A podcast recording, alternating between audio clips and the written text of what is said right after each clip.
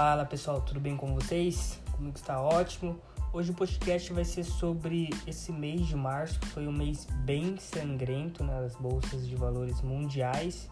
A gente teve então o impacto do coronavírus, petróleo, enfim, várias variáveis que afetaram diretamente as bolsas de valores. Então acompanha esse podcast aí que tá bem bacana, valeu?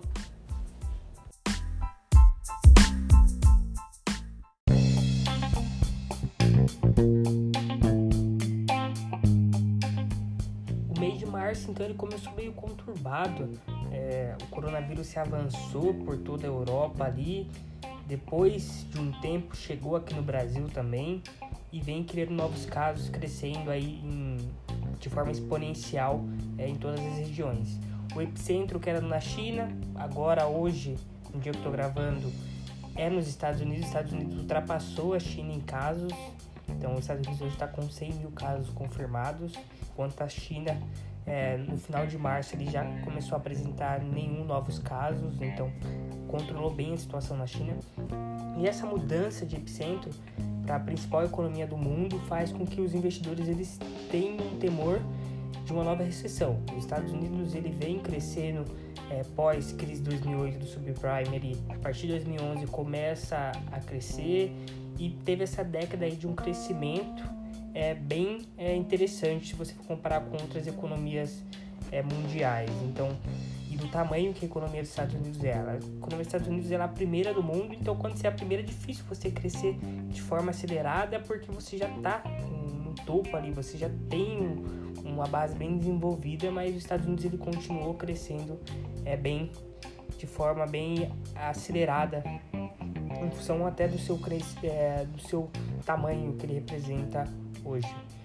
Então, você tem então um temor de uma economia que vai poder entrar em recessão e quando os Estados Unidos entrar em recessão, você sabe que isso impacta globalmente todos os outros países. Os Estados Unidos ele comercializa com todos os outros países. Então, se, se o consumo, a demanda dos Estados Unidos ela cai, isso acaba afetando diretamente outros países.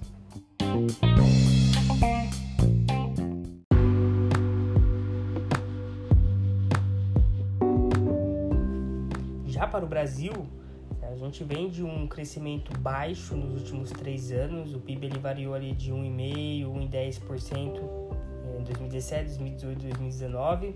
E para 2020 a expectativa era de ter um crescimento mais acentuado ali em 2, 2,5% para começar a decolar. No entanto, o coronavírus ele chegou impactando brutalmente a oferta ali e restringindo a demanda também. As pessoas não podem sair da, das suas casas para consumir. Isso diminui a demanda também. E a oferta que é impactada porque as pessoas também não podem sair para trabalhar. Então você impactaria a demanda e a oferta ao mesmo tempo. Sabendo disso, é, esperava-se então um crescimento em 2020 que não vai ocorrer.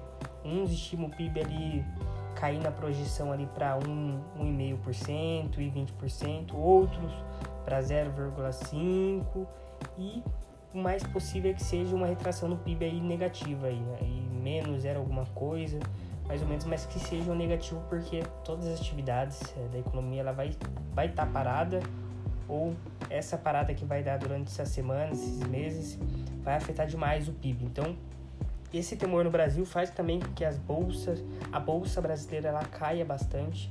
O Ibovespa ele recuou 29% só no mês de março.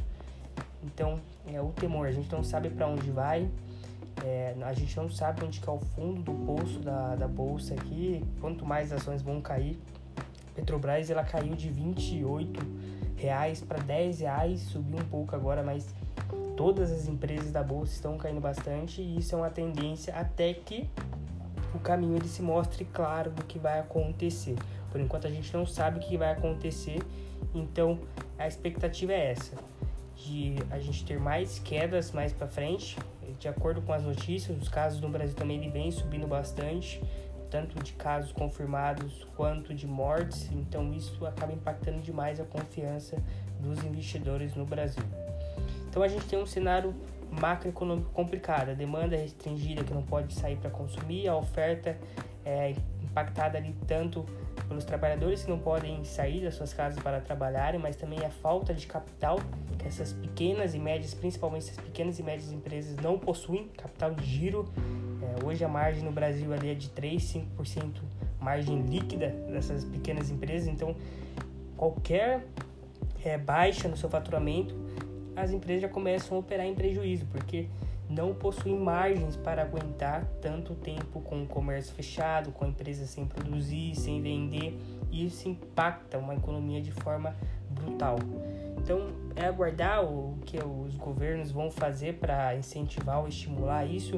Os Estados Unidos aprovou um pacote de 1,2 tri de dólares para injetar né, na economia através de empréstimos, financiamentos, enfim, uma medida monetária para poder estimular e manter o, as pequenas empresas, empresas vivas ali para conseguir fazer seu capital de giro, seus investimentos, manter sua estrutura, seus custos.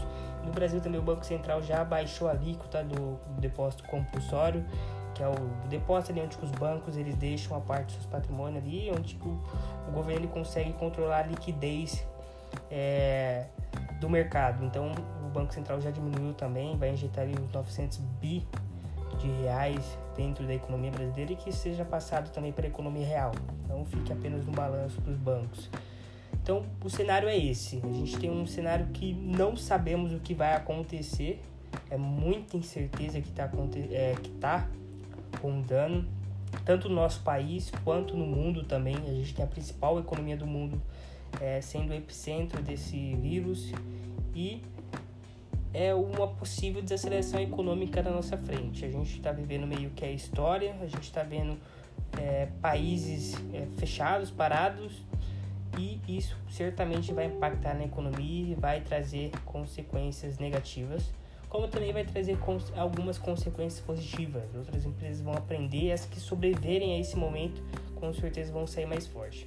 Então, esse foi o nosso podcast. Espero que tenham gostado do tema. É, siga nossa página no Instagram lá, Morador Eduque. A gente está postando bastante conteúdo nessa quarentena. Então, espero que tenham gostado. Até o próximo podcast. Valeu, um grande abraço. Tchau, tchau.